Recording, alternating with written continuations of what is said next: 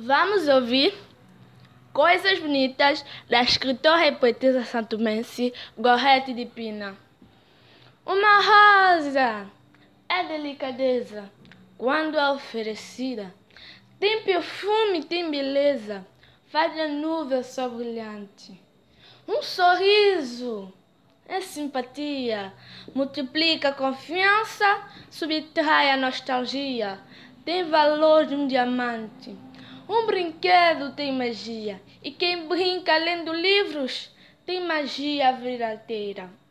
Um idoso bem formado pode ser sabedoria.